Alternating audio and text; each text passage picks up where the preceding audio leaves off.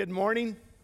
It is good to have you here. Those of you here in the building, so great to have you on a rainy fall morning like that. Those of you in Skagit, glad that you're joining us today. And those of you who are worshiping with us online, whether you're by yourself, with a friend, with a family, in a community group, so glad that you're with us uh, here today. Uh, honestly, I am excited that every single one of you are here because my prayer has been that every single one of us would hear a word from God today. And I think there's something that maybe you can hold on to uh, if you're open to it. Um, we started a series, our fall series last weekend, talking about the puzzles of parables, looking at these stories that Jesus told throughout the. Um, throughout the, the New Testament, he tells somewhere between, depends on how you categorize them and how you count them, somewhere between 35 and 55 of these stories that are referred to as, as parables. And, and there are stories that, that his listeners could understand, they could grasp, they were engaging, they, they got it. It's like ordinary stuff in life a woman that's making bread, a guy that's uh, a farmer that's planting his field, those kind of things. They, they could understand it. But he would throw these stories alongside of a truth that the story would help to illustrate, would help to explain, would help to reveal the truth. And while the story on the surface might seem just kind of nice, like a, an anecdotal thing of here's a story of life, upon further reflection, you begin to find out that there's a profound truth underneath this. That, yeah, this story seems a little bit benign, but it holds this punch of this, this powerful thing that we can apply to our lives. And most often, when Jesus would tell these stories, he would just leave them hanging, like, figure it out. And now, there were a few times where he would explain it. We looked at one last week where he's like, I don't want anyone to miss this. Let me explain what this means. But that was a rarity. Side note, if you were not able to be with us last week and you want to catch the front end of this series, now each one can stand alone, so you are okay being here today. But um, last week kind of laid the foundation for the series of what I'd hoped for us going into this series. So if you want, if you missed that, you can go online, you can uh, watch it or download it and listen to that. But he would tell these stories, and then he would lead them with us to just kind of explore experience it and understand it and interpret it and figure out what was he getting at. And he told these stories over and over again. Matthew 13, it says this, Jesus spoke all these things to the crowd in parables. He did not say anything to them without using a parable. Now, when you're studying parables, when you're reading the parables of Jesus, there is a little bit of a caution that you need to take on this. Because usually, when he would tell one of these stories, he was making a point. Like the story pointed to one truth. Sometimes there were others, but, but usually it was a point that he was trying to make. The, the danger we can run is if we look at the parables like an allegory. If you've ever read an allegory, John Bunyan's Pilgrim's Progress, for instance, or my, one of my favorites, Hind's Feet on High Places. In an allegory, each of the characters, and each of the situations, and each of the pieces, they all represent something. This is not what Jesus was doing with the parables. And if you start looking at it as an allegory, you'll start looking into little details. You'll read into it things that Jesus never wanted you to read into. And you'll see it as this cipher that has to somehow be decoded, and then you can get a secret truth or whatever. And, and, and sometimes, if you look at it that way, you'll start going on a detail, this little color detail that Jesus may have thrown in the story. You say, well, this must represent this, and it must mean this and this. And it takes you a sidetrack down this trail, and you totally miss the point. And the reason I tell you that is because I'm the worst at this. I, I want everything to represent everything. I want to find the truth in all of that. And usually Jesus is saying, no, no, no, no. Back up, 30,000 foot view. There's one point that I'm trying to make in this story. So keep that in mind. Today we're going to be uh, in Matthew 13 again. I mentioned last week that Matthew, in his gospel, in Matthew chapter 13, he lists seven of these parables that Jesus teaches. And in our series uh, leading up to Advent, we will spend half of this series looking at parables that happen in Matthew chapter 13. Today, we're going to look at two of them, and this is what is referred to as, as a parable pair. Jesus does this frequently. We'll see it again next week, where he'll take two different stories and tell them back to back, and they have the same meaning. It's, it's almost like he takes one approach and just to make sure, if you didn't get that one, or maybe another group in his audience would hear it differently, he would come from a different approach and maybe just a little bit of a different facet on the same story, a little bit turning. And so we're going to look at that. There was one time that Jesus told a parable triad. It only happens once in Luke chapter 15, back to back to back stories, all telling the same thing. We're not even going to look at that one. I wish, I mean, that one's just uh, amazing. It's about a, a woman who lost a coin, a shepherd who lost a sheep, and a father who lost a son. And it all tells the same story. But this is, a, this is a, a parable pair. We'll look at two of them today. And one more little thing before we get into it is that today, um, there's a possibility that I may dissect the very life out of this story. Some of you might be going, okay, Bob, get to the point. And, and, and can I just ask you, hang with me when you feel like, like, okay, enough, enough. Get to what, hang with me. And I believe that at the end, um, we'll be able to see the point. If not, then go home, read it for yourself, and Jesus will reveal to you the point. and you can just humor me today. So let's get into this, this parable triad. We're going to start in um, Matthew 4, uh, 20, uh, 13, verse 44. And Jesus says, The kingdom of heaven is like. Now, this is where we got to stop. See, this is where I'm going to dissect the very life out of this thing. The kingdom of heaven is like. This is a kingdom parable. And again, of the 35 to 55 parables that Jesus tells, many of them are kingdom parables the kingdom of heaven is like, the kingdom of God is like. And the reality is, the kingdom of God, the kingdom of heaven, was like the topic number one for Jesus. It's what he spoke of all the time. After he was baptized, went into the wilderness, was tempted, then he started his ministry. It said he went into the region sharing the good news of the kingdom of God. And all throughout his ministry, he talks about the kingdom, the kingdom of heaven, the kingdom of God. In these parables, he would talk about the kingdom of heaven. And even after his death on the cross and his resurrection, he met with his disciples, and the Bible says he taught them many things about the kingdom of God. Even then, he continues to talk about the kingdom of God. What is this new reality that he invites them into? What is this new kingdom that he's ushering in, that he's bringing to earth? It's different than the other kingdoms. It's different than the kingdoms of the world. It's not like the kingdom of Egypt. It's not like the Assyrians. It's not like the Babylonians. It's not like the Medo Persians. It's not even like the kingdom of, of, the Roman Empire. It's not even like the kingdom of Israel that they had in their history. It's different. This is the kingdom of heaven. This is the kingdom of God. And this kingdom is the rule and reign of God. It's where what God wants happens. The rule and reign of God. It's what Dallas Willard would refer to as the range of God's effective will. That when God's will is being done, that's his kingdom. Last fall, we did a, an entire series called Kingdom Culture, and we talked about you know this, this kingdom. John Ortberg says that when Jesus talks about the kingdom, he wasn't trying to get his people into heaven, he was trying to get heaven into his people up there, down here. And that's when Jesus would pray, Lord, your kingdom come, your will be done on earth as it is in heaven that what happens up there with the effective range of God's will, God's rule, and God's reign, the way it happens in heaven, may that happen here on earth. That's what the kingdom looks like. And Jesus would say, This kingdom is not of this world. In fact, the kingdom of God is within you.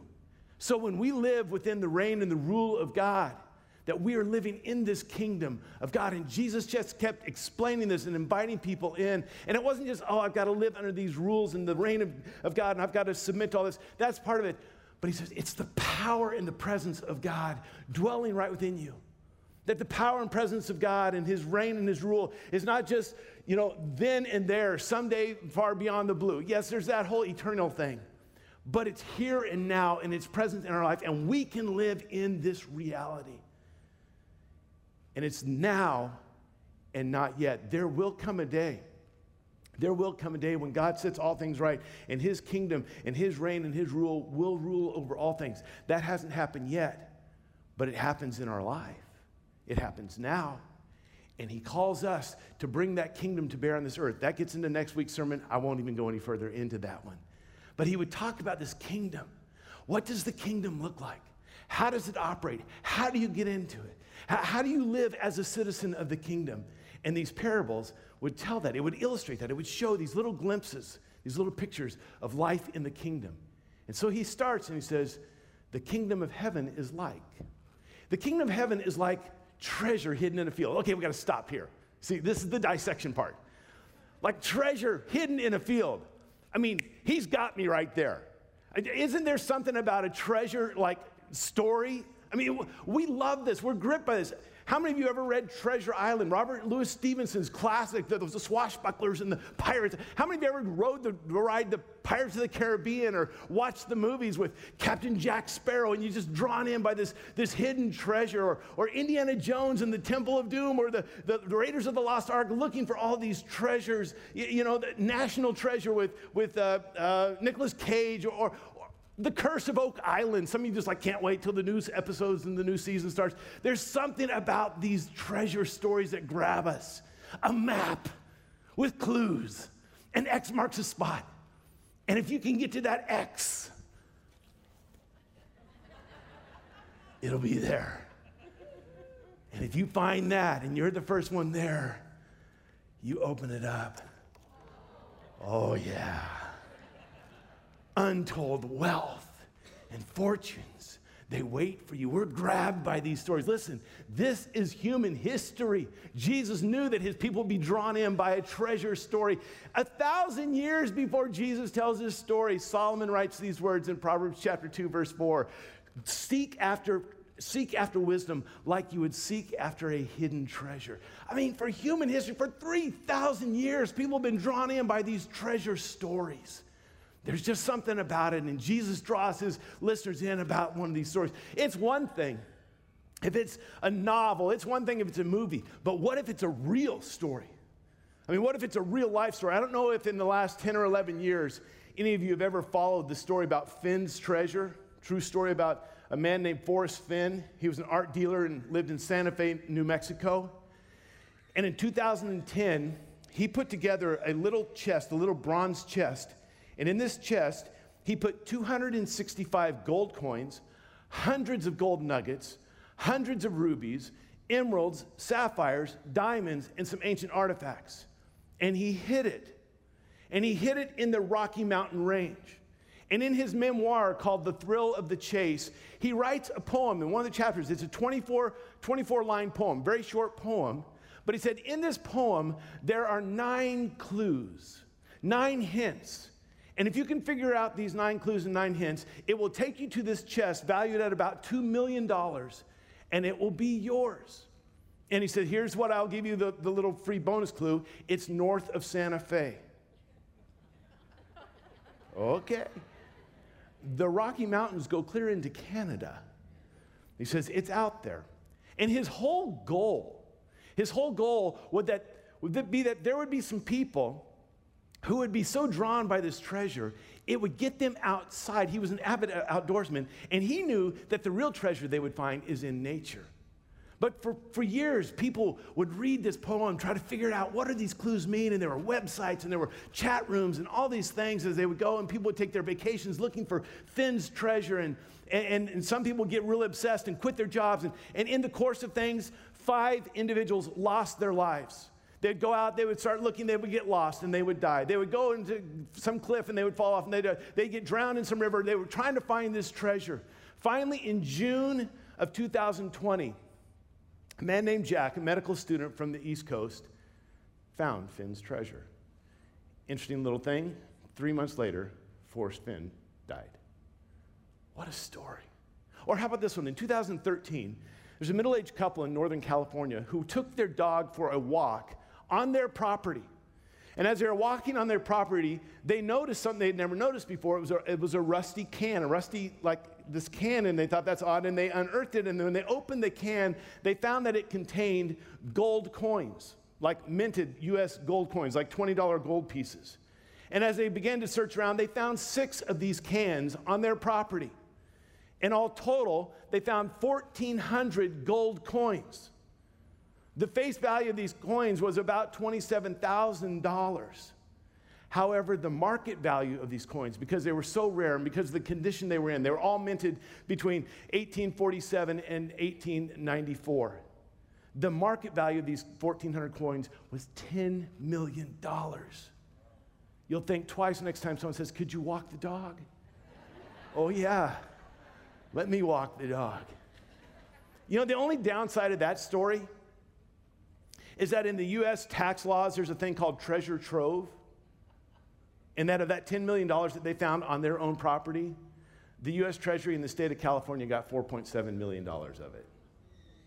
No, I'm not going to even go anywhere there. But we love these kind of stories. Let's get back to the Bible. So he says the kingdom of heaven is like a treasure hidden in a field.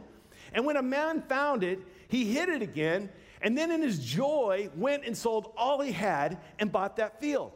Now, there's a lot we don't know. Who is this man? He obviously doesn't own the field. Was he out walking his dog and he found this treasure? We don't know. Was he working in the field? Was he plowing the field? That would make sense. Plowing and it comes up or whatever. Was he an employee of the man who owns the field? Was he a day laborer? Was he just out? We don't know about this man. But he found this treasure and he didn't tell anyone. In fact, he hid it again. And then, in great excitement, he did whatever he had to do to purchase the field because in purchasing the field, the treasure would become his. Now, I wonder, as Jesus tells this story, he says, This is what the kingdom of heaven is like. If there aren't some people that say, No, wait a second, Jesus, oh, Son of God, holy and righteous one, this story seems a little shady to me. Like there's some deception here. Like there's a lack of integrity. And you, the Son of God, the Holy and Righteous One, are telling a story about this guy. I mean, it doesn't seem quite right because didn't that treasure really belong to the guy who owned the field? And then he doesn't tell him when he found it. He should have gone and told the owner, and maybe he would have got a portion of that. And Matthew, who wrote this, Matthew, who was a tax collector, probably said, What about the treasure trove tax? I mean, they've got to owe some of that to. You and Jesus probably going, Are you serious? You missed the whole point of the story. So I think he said, okay, let's try this again. Again, the kingdom of heaven, try a different angle, is like a merchant looking for fine pearls. Now he takes a different stab at it. He says, There's this guy, and his whole job is it, he's not a shop owner, but he's a merchant. And he's looking for these fine pearls. He knows pearls, he knows the value of them. He knows the size of them, the color of them, the shape of them. He buys them, he sells them. He's successful, he's good at this. He travels to all kinds of exotic ports. He's a successful businessman that travels around and he looks for all these pearls and he finds these pearls. And they're probably going, okay, this is a little more legitimate, a little more integrity. You're on a good roll here, Jesus. Keep going. What are you saying? He says, This man is like a merchant looking for fine pearls, and when he found one of great value, this is where I think Jesus' fictitious story weaves into it an element of something they were very familiar with. Because just 60 years earlier, a woman had died, very famous woman from Alexandria, her name Cleopatra. She had just passed away 60 years ago. But Cleopatra was known to have owned the two largest and most valuable pearls on the face of the planet. Pliny the Elder, who was a historian, he was also one of the early gemologists. He's the father of the modern day encyclopedia. He wrote a thing called Natural History. Pliny the Elder would speak of Cleopatra and these pearls. We don't have time for this. One of them she dissolved and drank, but there was this other pearl. And I think when Jesus says this pearl merchant, he's out and he finds this one of great value, they're immediately thinking, like Cleopatra's pearl. The one Pliny the Elder will write about. They know that. So, so they're, they're drawing this. For, for our purposes, we'll look at this pearl. This pearl is called La Peregrina, eh, the pilgrim. It was found in the 16th century. For many, many years, it was uh, owned by Spanish nobility, royalty, and such. Uh, a little side note that I find fascinating Napoleon Bonaparte's brother stole it for a while. Anyway, in 1969, Richard Burton bought this pearl for his wife, Liz Taylor, thus the, pur- the purple and the eyes. Okay. Buys this pearl for his wife, Liz Taylor, and spends $37,000 to buy this necklace for her. In 2011, this necklace sold for $11.5 million. A pearl of great value. Now, I will have you know that these pearls came in a little bag from Hobby Lobby for $2.99. So he finds his great pearl. And what does he do? He went away and sold everything he had and he bought it. Very similar in the stories, but differences. And Jesus just kind of leaves out this is what the kingdom of heaven is like. Think about it. And I start thinking about, okay, so what's he saying? What's his, what's his story in this? What is the angle he's taking? I think about the contrast of the two stories because they're told back to back.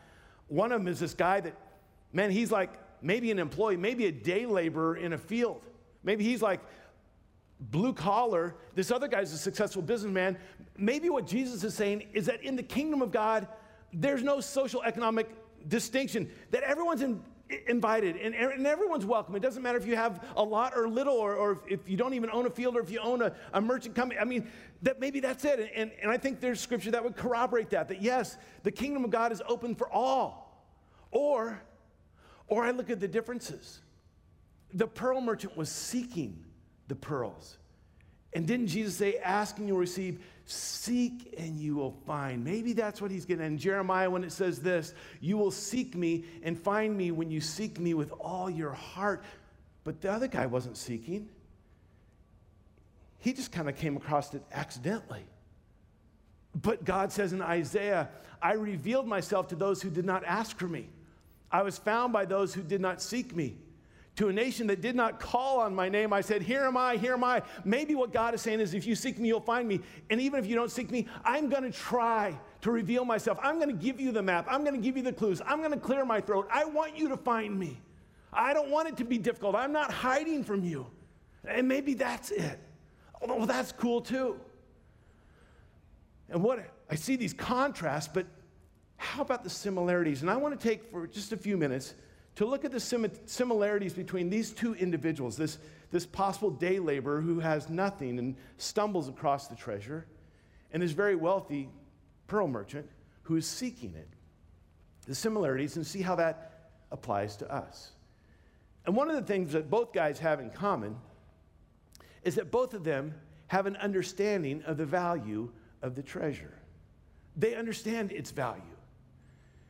And when Jesus says the kingdom of heaven is like, and maybe he's saying, there is such value in this kingdom that I'm offering to you.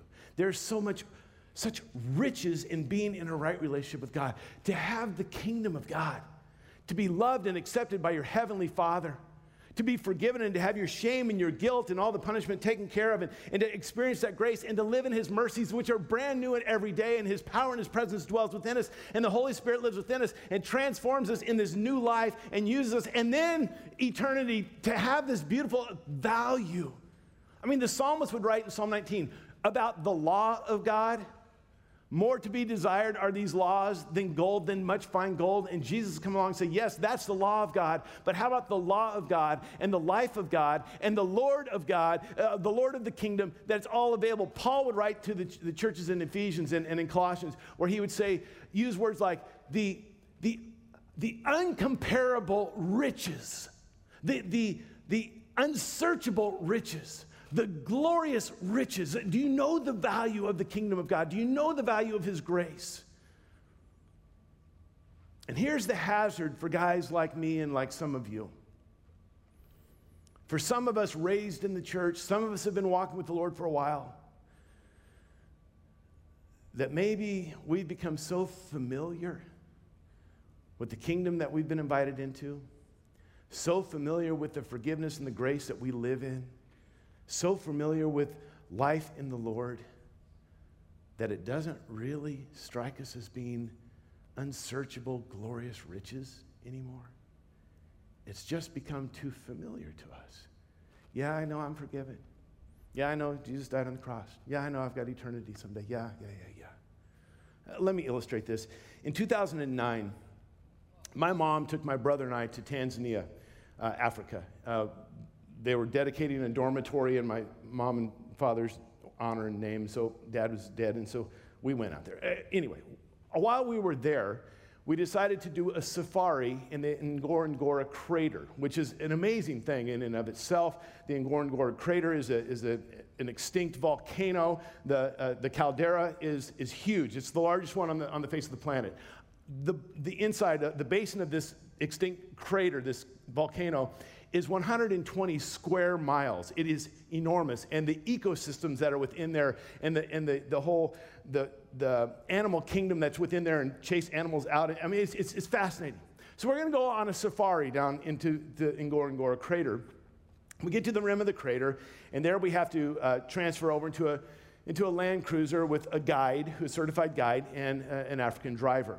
So we're in there and we're going down. And as we're making our way down into this crater, down into the caldera, Um, the guide is just telling us about the history of the volcano and the size of the volcano and all this stuff. And we drive past this meadow, and my brother and I are like, and he's just talking, talking, talking. We just drive. And we're like, hey, hey well, can you stop? Can you tell the driver to stop? Stop, stop. And he's, okay, well, yeah, what, what, what, what happened? And I took this picture because I had never seen a zebra before. I mean, yeah, fruit stripe gum. I grew up with that, but never. I'm like, you, you can't just drive past these, and a baby one too. And you don't know how many pictures of these zebras I took. They were about 25 or 30, and he was going to drive by. I'm like, he doesn't get it. He sees this every day. This is so familiar to him. He doesn't realize how spectacular this is. He said, You'll see more zebras. By noon, we drive past a herd of zebras. I get the striped ponies out of here. Let's see something new. I had fallen into the same thing in less than half a day. It had become so familiar, so commonplace. And I think some of us, we've lost the awe, we've lost the wonder. We're no longer moved with joy and tears at the treasure of being in the kingdom of God. And these two guys, they understood it. They knew the value. And with that, they were gripped by the joy of the prospect. There was this idea that that could be mine. I could get that pearl. I could get that treasure. I mean, what does it say about the, the man in the field? He hit it again, and then in his joy, went and sold everything. He was moved by this joy of this could be mine. And he goes, he's not going, oh man, found a treasure. I'm probably going to have to sell everything. Ah, hate this. Everything's got to go. Liquidate it all. Craigslist, eBay, Poshmark. Here we go. I mean, my record album's got to go. My baseball cards have got to go. My wife's precious moments have got to go. it's all got to go. No, it's with joy. I mean, he does this cost benefit analysis. And so often when we do a cost benefit analysis, we look more at the cost than at the benefit. Not these guys. They're looking at the benefit. I, have a friend who is frugal. Some would call him cheap. He says, I'm value conscious. What that means is he always looks at the cost more so than the benefit. These guys are value conscious, but they're looking at the benefit, not the cost. It's as if they're saying, listen, I'm not going to settle for a lesser treasure. I'm not to I'm not to stay with my precious moments and my baseball cards. I've got something better. And with joy. This can be mine with joy of the possibility. I mean, scripture says, eye has not seen, and ear has not heard, and mind has not conceived of the things that God has prepared for them. Do you not see with the cost benefit analysis that the benefit so outweighs the cost? That what you're giving up is so little compared to what you're gaining. And Jesus says, the kingdom of, heaven is like that. And for both of them, one with probably not much at all, and one with a whole lot they were both willing to pay the price. They're both willing to say, I'll surrender. I'll give it up. I'll sell it. I'll, I'll, get rid of whatever it takes. And there was no halfway. It's not like, well, I'll sell half of my stuff or I'll sell half of my. It wasn't going to be that way. It was going to be all or nothing. And a little side note, just so that we're clear, that's how we receive the kingdom God of God. It's not how we merit the kingdom of God. You cannot buy your way into the kingdom of God with anything. It's how we receive it. And isn't this what Jesus would say over and over again? Hey, count the cost. Uh, don't make an emotional decision. Think this through. Count the cost. And wouldn't Jesus say, hey, if you want to save your life, you're going to lose it. But if you'll lose your life for me and for the kingdom, you will gain it. Wouldn't he say, if anyone would come after me, he must deny himself, take up his cross daily, and follow me?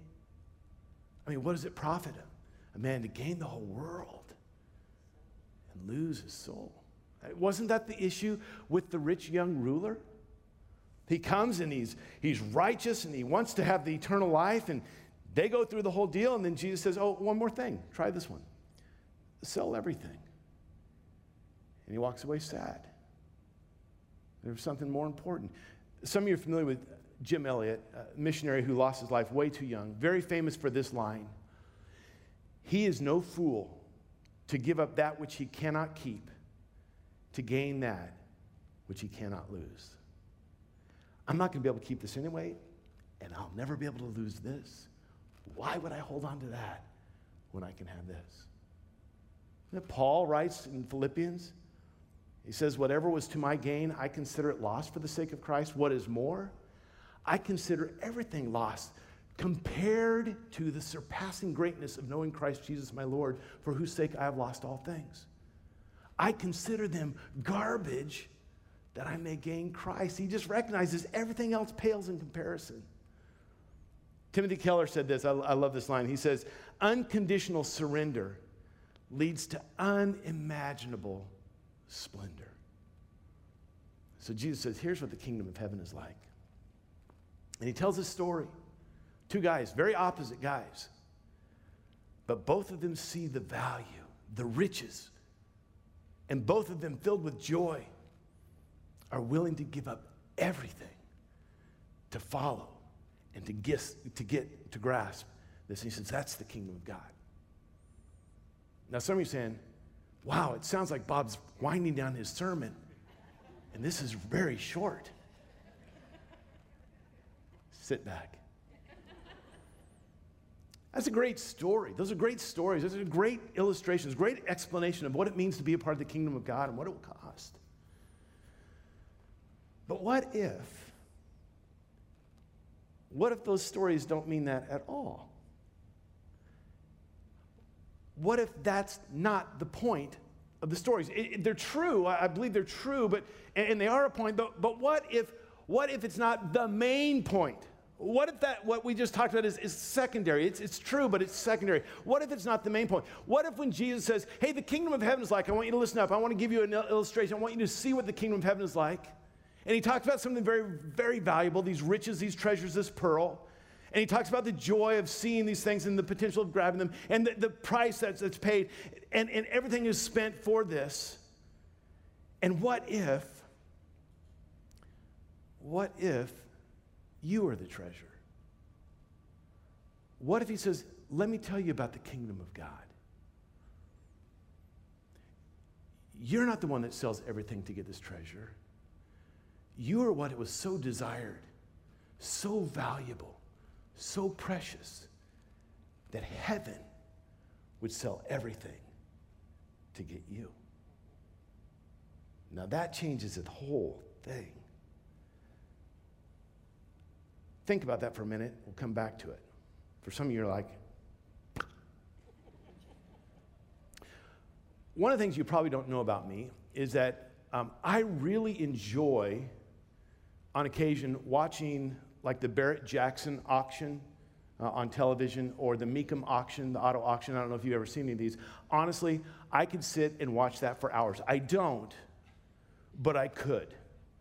To see these cars come across and, and to, some are cool, some are funky, some of them are ugly, but and to see what, what do people pay for these, and I just and, and the bidding that goes back and forth, and sometimes when there's a car like I remember you know, like the 1978 IROC Z28 comes across like oh I remember that was like the cool anyway, so and, and watching, and then sometimes there'll be one that goes for like fairly cheap. I'm like I could have bought that car. Most of them are not that way. But to watch these things and, and then to see the bidding, and, and, and it gets crazy sometimes. I mean, like into the hundreds of thousands of dollars. And then when they start looking at the Bugattis and the McLarens, we're talking one, two, and three million dollars people are paying for these cars. And I'm just sitting there watching, like, this is so cool. It's not costing me anything. And what's great is in these auctions is sometimes you'll get these two bidders and they're going after this car and, and, and, you got someone from the auction over here. And a lot of times you'll see this guy and he's on the phone. And I always imagine he's talking to his dad who has the deep pockets his dad who has the car collection. He's like, Dad, it's gone up to this price. Yeah, yeah, okay. Yeah, yeah, we're in. Okay, eh, they're in. Okay. And then they're, they're going, he's like, okay, Dad. And, and he's on this phone the whole time.